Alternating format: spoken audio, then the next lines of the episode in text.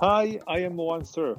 I'm a professor of neuroscience and business. I teach at the Kellogg School of Management in Chicago, and I study the brain and try to help companies implement my knowledge of the brain in their businesses. Today, we're going to talk about dreams, about consciousness, about deja vu, AI, how neuroscience can help your business, about death, about brain mapping, science fiction, and about meaning. Welcome back. We are in the fourth part of my delicious interview with Professor Moran Cerf. Uh, Moran is a professor in neuroscience and business. He has published over 60 academic papers in esteemed uh, scientific journals. Uh, he is a pretty well known dude. He does amazing work, and uh, you can find out all about him. Uh, he just put his name into Google, and you'll be blown away with what shows up. Um, and of course, at the end of the show, we'll make sure that uh, you know, and it'll be in the show notes where you can find out more about Moran and all the amazing work that he's doing. We have gone through a lot in this show. We, um, in the last part, we really talked about the morals and ethics of uh, scientific endeavors and, and, and where we're going and what we're doing and, and where we we check ourselves in on on that. Uh, in this next part, I want to you know go go back into the brain a little bit, back into the neuroscience, and uh, and jump into uh, what I like to call the glitch in the matrix. It's not my own, it's not my own statement, but it's it's one that's used.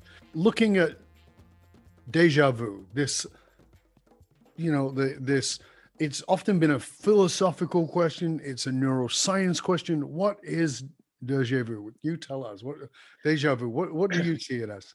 Okay, first of all, I might disappoint someone because uh, it, it's a neurological phenomenon that we now know how to explain pretty well and uh, predict. So I think that uh, we and, and predict a little bit of yeah, it takes away a little bit of the spiritual component of it, even though it's still fun to know it. Uh, um, so I'll, I'll, here here's I'm going to explain it. I'll, I'll, tell you about something that's not deja vu, and then reverse it, and then it will make sense. So there's a, yeah. a disorder known as the Capgras disorder, named after the French guy Capgras who discovered that. And basically, it amounts to a following: Imagine that someone drives a car and they have a car accident and they hit their head into the wheel, and suddenly kind of they, they, they're you know stopped. And the ambulance comes and if you hit your head in a car accident they immediately take you to the hospital to see that there's no you know brain bleeding and so on. But the case that i'm talking about starts like that. A guy hit his head was taken even though he woke up and everything was okay. After a few seconds he was kind of totally back in shape. Took him to hospital looked at his brain no hemorrhage no brain no bleeding or anything. Everything is okay. The guy is there monitored for a few hours, but then when everything's okay, he's sent home. When he gets home, he calls the doctor and says, Doctor, there's a woman in my house and she looks like my wife and she smells like my wife and she speaks like my wife, but that's an imposter. It's not my wife. It's, it's someone ah, in yes, my wife's body. It's not really my wife. And the doctor says, How do you know? He says, I just know. I, I, I feel it right away. It's not my wife. Please take this woman away or take me, but I can't be with her and then the doctors come and they kind of try to figure out and there's no indication. And then they even have a, a, a, his wife call him on the phone. He talks to his wife says like you wouldn't believe it. There's someone here who's not you. And then his wife comes out from the other room with the phone and says it's me on the phone. Why on the phone you know it's me but when you see me you think it's not me? And the guy says i don't know how to explain but this is not my wife. Okay. Bottom line what happened there? When the guy hit his head a connection uh, was uh, kind of severed, severed and mm-hmm. that uh, connection is between a part of the brain that makes you feel familiar with experiences and actually uh, not. So this guy sees his wife. So his eyes report, it's your wife, thumbs up. It goes to the same part of the brain that kind of creates the perceptual experience. He also hears her speak. The auditory cortex tells the same part, it sounds like your wife. She smells like his wife. Everything comes together. But there's another part of the brain that's supposed to fire when you see a wife, and that's the part that says, I'm familiar with that person. And only when the concept of the familiarity plus all the senses feed into a third entity together, will the third entity say, yeah, if it sounds, uh, he, it sounds, looks, smells, and feels like my wife, it's my wife. And if one of them doesn't come up, then the brain says, I'm missing something, it doesn't feel right, I'm gonna say it's an imposter. The brain makes it up. It hallucinates that this person is not who it is. The reversed is deja vu. Deja vu is that this part fires and the other three do not. So if you just get a feeling of familiarity this part gets active and it fits into the system and says something is familiar, but there's no perceptual experience. Your brain interprets that as I've been here before. I know what's going to happen. But classical deja vu experience is that you feel that everything that happens has happened before and you're familiar with it, but you can't predict what's going to happen next. It's not like you know, oh, I know exactly what's going to happen. I'm going to tell you in a second, someone's going to come to the door. Only when they come to the door, you say, oh my God, in the experience before, you also came. So past looking, you can always tell that everything that happened have happened before, but it never could predict the future. And it lasts for about 10 15 seconds before your brain sees that there's activity in, in this area that isn't supposed to happen and it shuts it down. So that's why deja vu usually happens uh, infrequently and we know it because we can now stimulate part of the brain and make you experience deja vu. So now it's totally controlled. We can zap part of the brain, and for the next 10 seconds, you will feel that everything has happened before, and you will tell, so uh, it can't be that it's happening the first time. I know it. And that's just a neural mechanism that makes you feel either the things that are true are unfamiliar, capgras, or the things that are not true, not, have not happened before, have. That's deja vu. Fascinating. So that is really interesting. So it's so the familiarity is the way it looks, the familiarity is the way it sounds, the familiarity is the way it smells, etc. Senses essentially, but that emotional content that so again, I feel, therefore I am uh, that. I feel, therefore it's real versus anything else. So, and people are very convinced in the deja vu sense of this is real. This is very real. It's, and it's and the, even it's the mechanism of the brain. It's even the mechanism reality. But even to a to a point of feeling prophetic about it, Yes. Right. The, you know the and I think that many, um, maybe many of the prophetic shamans of history may have just had a neurological disorder. I mean, it, you know, um, we epilepsy, one of the disorders that I spend time uh, investigating because it allows, it allows us to actually look at the brain directly. The the term uh, that we use to describe a person who is basically under the influence is seizure. We say right now the person is a seizure. It mm-hmm. comes from the idea that people had that you're being seized, taken over by the god or, yes. or by uh, ghost. So some so people when they saw you know someone kind of shaking and drooling and, and like uh, looking at a blank stare and unable to control themselves because the consciousness is kind of coming out for a second and then they're not themselves anymore it was seen as if someone seizes your body for mm-hmm. a while and leaves. And now we know how to explain it, so we can kind of make sense of that. But that we still use the same term because it looks, if we see someone having seizure, as if they're being possessed by something from the outside. So it's not surprising that those shamans and people up to 100 years ago still had a hard time explaining this because it's kind of the easier answer is something entered your body and takes over. Yeah, I mean, I you know, I would definitely consider myself a spiritual person, but I would not consider myself a traditional spiritual person. Um, uh, but I, I can definitely see how those things are. You know, I mean, you know, we can go to one side of it, which is this the seizure and meaning being seized by the gods or an entity or whatever it might be and that you're quote possessed or if it's a good one you know now you're the shaman depending on which one comes in right i guess i don't know who decides that but it's a pretty shitty way you know, kind of wait am i the devil or am i a prophet? I don't know. Uh, so and i think we may have burned a couple of people based on that. Um uh, the other side of that is, of course, then you go to, well, is there something beyond the brain uh, as a mechanism? Because the, you know it's a piece of meat that fires in a certain way that it is electrical in its basis of how it functions. Um, and I know that that um, the near death experience that people describe, and having died five times personally, uh, physically you know, I'm I was dead five times. It happened to me five times. Uh, that's what happens when you take up rock diving and you fall off a mountain from 120 feet. Um, you know, people talk about you know the light and oh, you know, it's not always that. wasn't that for me. Um, and I know the neuroscience of that that was explained back in the early 2000s. It may be different from what I knew, which was different parts of the brain shutting down, hence the black tunnel, etc., going towards the light. Uh, is there new advances in that, in this this sense of soulful, um, you know, the separation between the the the brain, the mind, and the soul? Because for me, those are three subjects, three different subjects, not one. So there's a lot to unpack here, as always. Uh, uh, here is the just have another little light conversation. On, on, the neuroscience, there's a little bit, and the philosophical aspect, there's one thing that I think I could kind of walk you through a thought experiment, and we can see what you say, and then I'll tell you how it lights uh, sure. aligned with the so, so on the neuroscience, in one sentence, uh, 2019 had a paper that came out from a group at Yale, uh, published in Nature, the most prestigious journal in uh, academic research, and basically it spoke about the ability to maintain life after a person dies. Uh, it's not about the person who was a pig, but the point was made that it's possible across animals.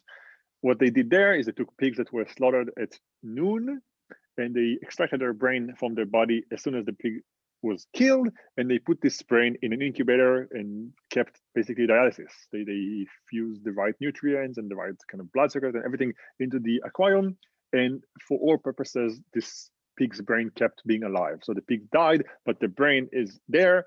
And if you're a materialist and you believe that everything is the brain, then this pig was still kind of, you know, there. It didn't have sense organs, so it didn't experience more of the world. It just sat there, but all the thoughts that it had before are still contained in this space. And this gave us kind of the ability to really imagine uh, how it would look like if you do it with humans. I gave a TED talk about it just a few months ago during the pandemic from this background, speaking basically about like where science is going with that, with all kinds of questions that we are asking. Like, are you consider that if you died? Can I kill someone who already died? Like, if I if I shut down the incubator, am I murdering someone, or is is he or she already dead once their body dies? Uh, what does it mean to have a person basically living forever on dialysis? Like, uh, what does it mean to the legal system if you can, you know, ask a person after they died, just their brain, who should get the money, the inheritance, and suddenly they say something that is not aligned with what they say when they were alive. Uh, if the brain says uh, this person killed me, uh, could you put them in prison because someone says uh, I died two hours ago, it was a murder, and this guy did it? And you know what does it do to Sherlock Holmes movies uh, when uh, you don't have to investigate? You can just ask the dead person who killed you, and they give you the answer. There are many wow. many things there. Yeah. Uh, the, the study that was done in 2019 opened up a new discipline, studying life after death, uh, but that's academic. And mm. on the philosophical aspect, I think we're still stuck in the same place, and that's where I could kind of walk you through a, a narrative, and this will tell us where you stand. And and I think that you and I are going to be in different uh, place there, and it is kind of where the conversation is right now. Imagine a situation that's similar to the one I just told you about the brain in an incubator. Only that it goes like this: you come to the room, someone creates a duplicate of your brain. So instead of taking your brain, extracting it, and putting it in an incubator, we just take every neuron in your brain and map it to a different one. And now there's a, two of you. There's one sits here, a the one I talk right now, and a clone brain in an incubator sitting there, and it's just one to one. Every thought you have, it has. Every image you have, it has. Every oh, okay. dream. So it has my history, has everything. Everything, your history, right. your feelings, everything that, that was up to that point, because we, we replicated the entire material, like everything material wise was copied. And now I offer you this uh, remarkable deal. I will uh, uh, kill you. That's the first part of the deal. And I will take your body yeah. and I will put the new brain into the body that you can't carry right now. So you will walk away with the new brain, the old body, essentially the same way you entered with a brain and a body, you will walk away. It's just that I will kill you and only one of you would live because you can't have two brains like of one person. So one of you will have to be killed and it's going to be you. And the person who gets the new brain and the new uh, body, the, the, the new you, will also get $10 million. Let's make it arbitrary sum. The point is, will you take this deal? So the deal is, I'm gonna kill you, but no worries. You're gonna get money and you're gonna leave with a copy of your brain. Will you take it or not? You can tell me what you think on that. Okay, so so make sure I understand, so everybody listening understands. So I've got a clone brain, mm-hmm. um, and really, what I'm being offered is, am I willing to be killed and uh, not be dead, but to go through the death experience um, and get paid for that, really, because essentially that's what it boils down to. I'm still going to have identical brain, right? Yes. yes. Uh, that's interesting. Uh, that's an interesting question. So, um, at a material level, it's a fascinating experiment for me. The part of me that loves to experiment would be fascinated with that idea of having that experience. And then researching, philosophizing, digging into what that experience was for me. Um, at a soulful, quote, spiritual level, you can't kill me, the soul, but you can definitely kill me, the body. So the question then becomes if you transferred, if you cloned the meat, did the soulful aspect of me remain? And here's the, the, so for me the the soulful aspect of who I am is non-physical but is also um non rigid. What I mean by that is it's not just my soul because it's in my physical body. Therefore, the brain you've cloned does not give me the soul because I didn't lose my soul when you killed the body. The soul remained no matter non locally. So it, it existed outside of physical reality. So the reason I would say no is because I'm not sure I would understand how to communicate, or maybe I don't need to communicate my soul over to the other one. That's a dilemma. That's very interesting. So um, I don't know that I have an answer. The things you, you, you basically you, you did the job because you narrated all of the possibilities, and I think that it puts you. It basically kind of create an analogy for a big discussion in neuroscience, which is are we materialists or not? or dualist basically are, is there anything beyond the meat yeah. out there or not now neuroscience for the sake of research assumes that there isn't uh, it the existence of a soul that, that, that, actually is not measurable by any tool but affects the world violates all the laws of physics like the law yes. of thermodynamics the law of uh, uh, you know the, the law of uh, kind of energy equilibrium there's something that doesn't have energy that affects energy so, so neuroscientists basically dismiss that. But when we ask them this question, they all say, "I don't want to take this deal. Uh, there's something that was something that wasn't captured by the, the meat." Mm-hmm. And this kind of poses a conundrum that we don't know how to solve because we work with an hypothesis that says there is no soul basically everything is measurable and, and if you map everything one to one you got it but everyone also thinks but uh, no not me. Like I, I there's something else. I, I don't can't explain it. So this kind of challenge makes us scientists basically work with a flawed model. We basically study consciousness outside of the one thing that we think is consciousness which is what is it that that is us? And i'm going to finish by saying one thing which is if we answer that it has analogies in other fields. It explains what life is like what's the difference between a sperm and a life? Like at what point does consciousness emerge? It also answers that. It also answers the question is is human uh, life an autonomous machine or there's something beyond that? And if so can we predict things? Can we predict what you're going to do next because it's deterministic? Or is there a kind of mechanism that kind of is undeterministic because it it involves laws of physics that we don't know? And also in a way it answers the question of the beginning of time because at some point, like we when we go back, all the molecules that were there, kind of we can sort them out by laws of physics, like a kind of billiard going back to one moment, but we can't sort anything about these other things that are not measurable. So it kind of in one question summarizes the most interesting thing in science together. All the things we want to know. Is there meaning to life? Yeah. Um,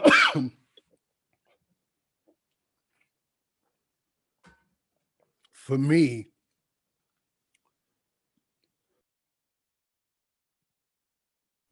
for me, it's almost like um, when I look at it from a spiritual place, you know, we've got this thing called soul. When I look at it from a um, physics place, it's dark matter. Nothing exists without dark matter. It is everything. It, it is the majority of existence is dark matter, the thing that we can't see. Mm-hmm. So is soul the dark matter?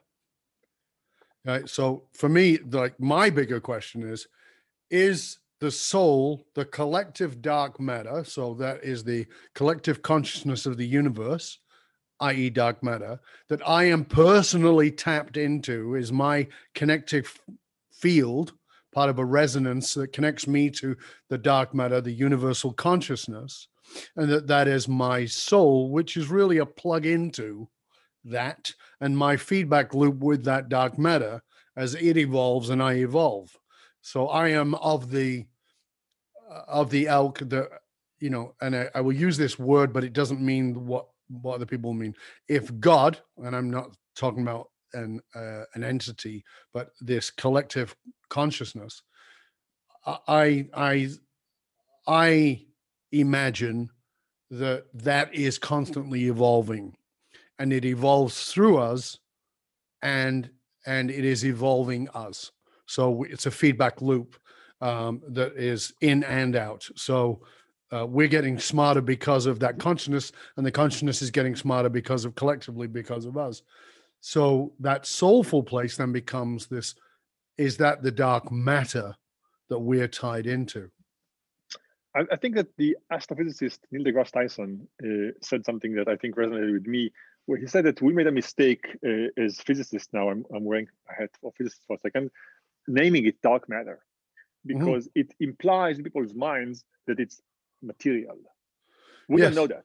Like no. we, we, basically use the equation uh, E equals mc square, and we know that there's energy that prevents things from moving. So, and we know that energy equals mass. So we kind of used uh, the easiest approximation, which is matter. But it creates in the kid who listens to us right now the image that there's actually something physical that is sitting between two things that we just cannot see, cannot measure, and so on. But it's there, and it might not be actually. To, uh, Neil Neil said we should rename it. We call it Fred and Wilma. Something like this. So like take something that has no meaning right. uh, in the context of physics and use those because that's that's the way we should think about it. Like not as and in that sense, I think the soul is the same thing. Like as long as physicists or neuroscientists try to speak about the soul in measurable terms, they say how much does the soul weigh? Uh, how does the soul interact with someone? Well, isn't it six grams? Force, yeah, yeah, like that's the that's how much you lose when you die. Yeah, exactly. The weight of a human being before and after. Right? So, so I think as, as long as as long as we take kind of anecdotes like that and we say that's it, we found it. That's that's like a something happened and this is now the the, the weight. Or or we even so that that was like this is like you know one way. Or even if we take the stories of uh, people that for the most part are believers of something that kind of applies to science where they say i saw uh, something leaving the body. Uh, you know this is also is taking the language that we have from books and movies and applying like like we imagine in, in movies when you when, when the character dies they become like an angel that kind of climbs to heaven. And that's what people see. So all of the people who kind of say yeah i saw my my grandfather's soul leaving the body they describe it as like it looks like him it's basically uh, very transparent and it looks like we saw in in the disney movies when we were a kid it kind of floats uh, that uh, basically makes it hard for us to think about it and talk about it because it forces it to have a language that is uh, that is kind of uh, so specific. And it's uh, you know people talk about aliens all the time and in most of the people talk about aliens the aliens look like humans. They have kind of they see with the two yeah. kind of things that sit at the top of their head and they kind of uh, interact we basically are the limit of our imagination limits our ability to think and in that sense because of that we, the way you think about soul, dark matter, aliens, all of those things forces them to be something that we can't measure. And that's I well, think is we, the challenge. we frame everything in a context of familiarity. Yeah. So we so this is why I love people like Salvador Dali because Like these are people yeah. who are willing to challenge the concepts of familiarity. You know, a, a very long, thin-legged elephant, you know, is is a is a wonderful. It's still in that. It's still in the framework, but it's stretching us to look beyond the familiar. And I think that that's part of our greatest challenge. Is we're we're look we you know we're seeing aliens as an evolution of apes, as opposed to Yeah. you know uh, there's a wonderful documentary about about octopus and they describe that as being an alien life force and i i love that because its neurons are in its suckers. Uh, you know it's got neurons and it but it has pattern recognition. It recognizes people. It is it has memory. It's a highly intelligent creature that we're throwing on the grill. I mean you know we're pretty dumb around wh- where we limit uh, this hierarchy of intelligence. And so we're constantly shoving things in familiarity. And there was a movie came out a couple of years ago. I'm trying to remember what it was what it was called but it was a movie where it didn't look like us. It was just a consciousness that created shapes and forms so that we could communicate with it. And i think that's a much better understanding of because it pushes us outside of the limits of how we think it is. Because we say things like I, i'm always bothered by this statement that's not possible. Hmm. A- and for me why i'm bothered by that statement is every scientist on the planet said quantum physics is not possible. Until the copenhagen. Then it was like oh well maybe it is possible. Now a lot of it's still in dispute. I'm not saying any differently. But it opened up worlds of, of possibility like 10 dimensional reality uh, uh Hugh Everett the third's work or you know whatever it might be. And, and you know and uh and is it is it a ghost or a spirit or is it an alien or is it hallucination you know we're still i found like we're still using old fashioned building blocks to trying to describe something that is potentially way beyond anything we can presently imagine. I think it's it's a it's a flaw of the human mind again that it Mhm. tries to use language that of familiar entities to describe things rather than open itself to.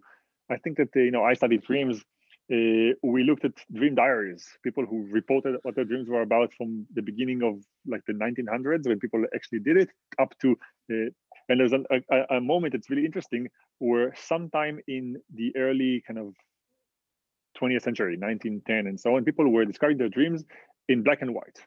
That's all people's dreams were in black and white. That's kind of how they reported them. And at I some point, not know that.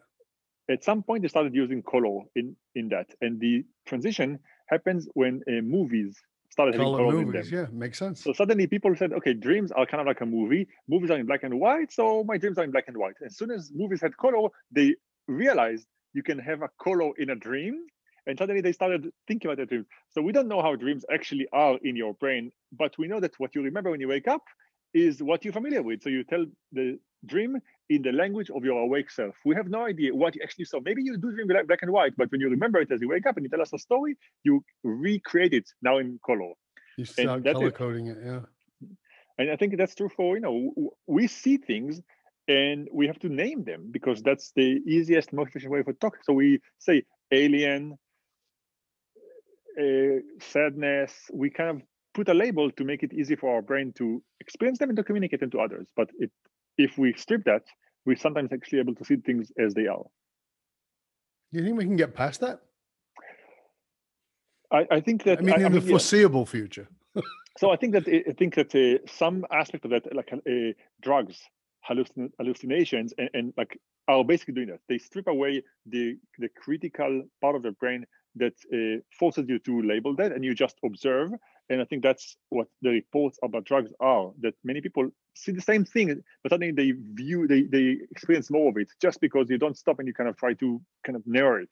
And that's one entity. So our brain is capable of that. It's just that it wasn't the brain it did not evolve for that. So we kind of took those functions and stripped them down to not being used but they're still there. So if you shut down other systems you allow the ones that are more silent dormant to work out. So in that sense, I think we are capable just mechanically. Our brain has capacity. It's just a dormant system that's not working. And I think altogether, the last 10 years of neuroscience, if you kind of boil down one message that I'm trying to advocate to people, is uh, be a little bit more humble about your own brain and try to practice not coming up with a story right away or reversing your own story like trying one day to say all the, the, all morning i argued that we should go to this movie with my uh, friends and i'm gonna for the sake of like making my brain i'm just gonna change reverse argument i'm gonna argue the opposite thing like see if you can actually play with your brain. I think doing those things meditating in a way is an experience of that changing your mindset and putting your brain in different extreme conditions forces your brain to experience other things and i think it trains you to let those systems work. When i uh, when i studied at lubavitch um, I would sit with with it was a particular rabbi I loved studying with because he would read a section of the uh, uh, the Zohar, mm-hmm. and then he would uh, there'd be like five or six of us there, and he'd ask us to explain it ourselves, but we couldn't use anything anybody else had said. So the the toughest thing if there was five in the room and you were the fifth, it was pretty tough because you might have agreed with four of the things that were said, but you couldn't use that. And nice it was one. really a wonderful. I mean, I really think that that taught me a lot about thinking in ways that I don't normally think in order to give up my own biases and to challenge my own biases. And, and I think that that has been extremely valuable. Um, and I think that that is, as you said, that's a system that is maybe dormant within us because we know that the brain naturally, human bodies and actually many plants and animals, etc., produce DMT, which is used as a psychedelic therapy. Um, and what it does is it completely crashes everything that we hold as reality for about 15 minutes. You know, and Timothy Leary said when he first did his experiments uh, with LSD, said, you know, there was a bumper sticker that said, uh, take LSD and watch the walls melt. Um, and so people took LSD and looked at the walls and waited for them to melt. And they didn't realize that Leary was not talking about the physical walls, although those will appear to hmm. melt. Mm. He was talking about the walls of your own perception, the walls of your own biases, and watch them melt away. And and that you would have and but he says watch the walls melt, right? So it's not it's not active. It's as you said, it's this observation of here's the thing I call reality, but what if it's not? And I think that that egoic identity that we are so attached to of what reality is and who we are in it is the great dilemma because we, we're pulled to advancing ourselves while remaining the same. As I like to say, everybody wants to change as long as they don't have to. right? Every company I've ever been into, and I'll bet you it's the same for you. Every company you went into said we want something different, but we don't want to change. How do we do this, Moran? I'm confronted with that every time. Like we want it all to be better, we want it to be technical, but I don't have to change, right? No, so I think you have to change first. I, I think I mean so this is this is my advice for myself, but for everyone who asks me, I think baby steps. So I think I think it's it's the idea of a change is enormous. It's really hard to imagine that. So I say like practice practice kind of small changes. The example that I that I said right now is great. When you encounter the next argument you have with someone, let's say your uh, best friend or your partner, you will, as the argument kind of goes on, converge and try to protect your identity by protecting your view more and more. As an exercise, decide right now that 10 minutes in to your next argument, you're gonna not just like say, okay, I concede, you're right. You're gonna take the other side and, and and I think that it's it's it's first going to surprise the other person.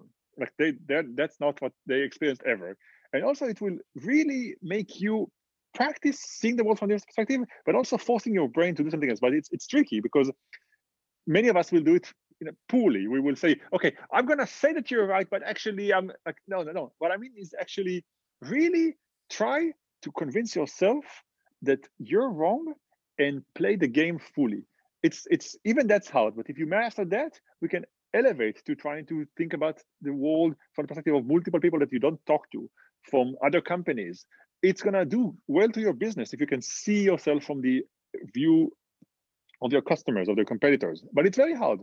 Trying to do that small scale will actually train your brain to do something that it's capable of doing which is changing views. It's just not what we were trained for the last 100000 years and we want to now undo it in a week. It's possible just takes energy. Yeah I, I and i think that most people are a bit lazy about doing that but it's it's something i have loved doing. I i call it intellectual wrestling. Um i intellectually will wrestle with myself um and my wife is often um like how can you possibly so, like you know, you when you and I talked about it the, um, in our previous conversation, there was a documentary coming on Netflix about flat earthers, and I was like, oh, I want to watch that. More mm. like, why? Because I want to understand how you get to that thinking. In a world of science, how do you get to that? There's a flat Earth. I'm fascinated by how you would get to that. That's for me is very interesting uh, and I want to I want to argue that. Um, I've argued. I've had you know I used to do these workshops where I train people that think at a higher level, and I'd say, okay, I'm gonna. I, you know, I was born Jewish, and I'm going to argue for the Nazi agenda.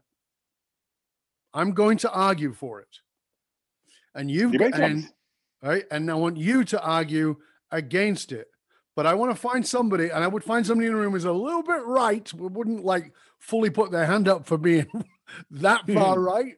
But I want you to argue for that left side, argue hmm. for, you know, all the things against Nazism, and I will argue for it. And, and I could do that. I can do that very, very well, even though I completely disagree with it.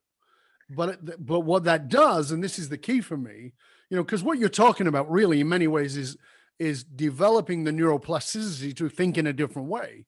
Uh, right. And so yeah. the reason I want to do it is because I want to think in a get outside of my bias. I want to breach my own bias. I want to expand my own thinking.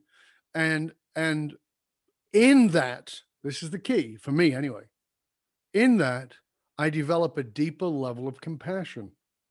I can't have compassion if I can't have curiosity and I can't change my mind without the curiosity, and I can't I can't um, embody that unless I dive in and go, okay, I'm I'm all in. And so one of my great teachers years ago said, you should study at least one thing a year you don't believe. Right. And I thought that was a fabulous, I mean, I didn't like it at the time, but I, so I went away and studied Zecharia Sitchin and the Sumerian texts, which I thought were uh, another Israeli brought up in New York um, and he was looking at the Sumerian texts and the Sumerian hieroglyphics and how we are made by aliens, how we were actually manufactured by aliens. And I thought, well, this is complete shit. I'll read that. And at the end of it, I was like, ooh, hmm. yeah, there's some good scientific argument in there, along with all the other stuff.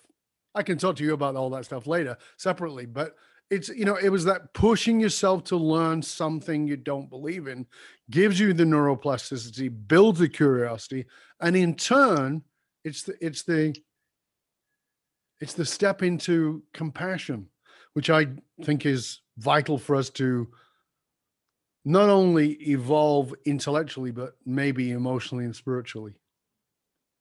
I mean i i, I coming from a different angle i i'm 100% on the same thing. I think that my one sentence kind of concrete practical thing that your viewers can can uh, do is join a debate club. Try to join a debate club. Debate clubs are all about that. They give you an opinion and you have to now defend it in a very structured way. It forces your brain to do something that you normally don't do. Argue for the neo-Nazi movement, for a flat Earth, anti-vaccines, whatever you want. You get to do that, and now you have to come up with a good reason why it, it forces your brain to do something it doesn't do often. Yeah, I think it's I think it's vital, and it will make us a lot better as humans, and, and a lot better compassionately, and potentially. I mean, you know, when you were talking about that in our last show, you were talking about the the moral, ethical um, argument around you know the advancement of human beings and this split off the bifurcation of humans into those with less money and less technology and those with way more money and way more technology um, and that debate on both sides of that is a is a truly fascinating way for us to confront our own bias so it's fabulous right. i think I think we managed to put uh, soul, hallucinations, DMT, aliens, uh, deja vu, all in uh, one. Uh, we did pretty amazing, mate. We did pretty amazing. Listen, I have absolutely freaking loved these. It's been amazing. I thank you so much for taking the time. I know you're busy. I know you have a lot to do, and I know you're a very in demand guy uh, by all kinds of powerful sources. Um, However, what I would love you to do is to tell our audience where they can find out more about you, about the projects you're working on, how to get in touch with you, potentially have you speak or whatever it might be. I'm the easiest guy to find. If you just type my name, uh, then my website pops up and you see my email on the front page. And I sometimes take more than a couple of hours, but I respond to everything and I read everything. So, so I'm the easiest guy to find. I'm, I'm trying my best. It's like a philosophy uh, to really be out there and and not just like do the science in the lab, but actually spend time talking to people. So if you just look me up on the internet, you will find I just started today uh, uh, an advice column on uh, on Business Insider. This uh, this uh, called I think how to be a moron. oh, I love it. So, so I think there's going to be now even more uh, uh, ways to interact with me where you can ask questions and I'm going to respond every week. So really, there's just like too much of me. Uh, you can spend a lot of time. Oh, I, I just learned today that uh, if you if you don't if you don't have enough of me on uh, the web, uh, you can also have me at your gym. Apparently, there's like a company that they put on the treadmill machines lectures where you can walk and listen to me talk someone showed me. So really you can have a lot of me if you want and I, I do not recommend. There's other people that you should listen to. Thank you so much mate. It was great. Now i'm going to ask you uh, uh, two final quick questions. First one is what do you think everybody, even based on this conversation, what do you think that if you were to guide people, what do you what would you say people need to be a hell of a lot more curious about? Um, I, I think generally the, the, the, kind of overall answer is themselves. I think that uh, everyone needs to know themselves, good and bad, honestly, uh, via art, meditation, uh, writing a diary, uh, observing yourself in videos, asking your friends kind of to honestly tell you who you are, or going to a therapy. Uh, and, and, the reason being is that, of course, uh, you're the center of your own world, but more so because we live in a world right now where everyone else uh, in Silicon Valley tries to know you, and it's a race now. So uh, Facebook and so Google will Facebook know you better than you? Right they're, they're they're doing it anyhow and, and yeah. they're trying to kind of cater to your brain better than you so you might as well join the race and try to beat them to knowing yourself. That's a very very good thing i think that that was great. And finally did you learn anything today? Yeah i mean i, th- I think that so so there's kind of learning about myself and learning about about you and learning about a topic. So about myself i think i think that every time i talk about something i force myself to come up with new ways to say it and really try to see it from your perspective and see what resonates with you. Think, imagine your audience and see what would they understand. So I think that most things I said today, you will not find anywhere else because I forced myself to say it at least in a different way, if not totally in a new uh, topic. So that's about me. Then about you. I think that I came to this conversation uh, thinking that we're going to agree on everything, and I think we found at least two things that we disagree on, or, or kind of the level of uh, spiritualism and the importance of the, the, level of uh, how you can use knowledge and so on. And this to me was fa- fantastic because it would have been really boring if we just say, "Yeah, I think A, and I think even more A, and I think even more A." I think that the moments that that we say, "Hey, actually, I have a different angle," they are the ones where I have to rethink my views and see can I change my views? Uh, why am I saying something that you like this? And I think that uh, on some topics, I think that the connections we made, I mean, that's like a little bit like like of tooting our own horn, but like I think uh, some of the topics.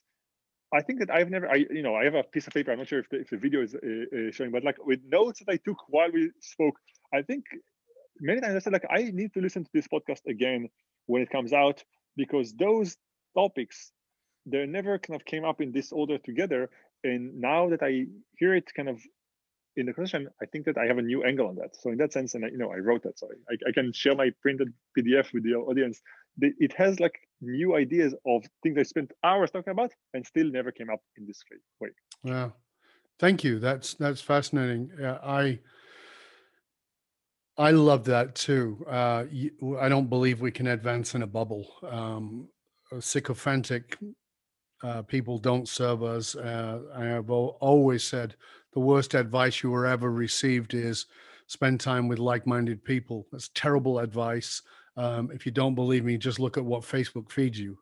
It just feeds you more of what you believe. I want to be around people who I don't necessarily agree with, uh, that I can find a common ground with, and and that's what Curiosity Bites is built on is is having people I don't necessarily agree with or don't have to agree with, who can stretch me, stretch us, stretch our audience, and potentially stretch them. That's why I asked you the final question, because it's important that I learn.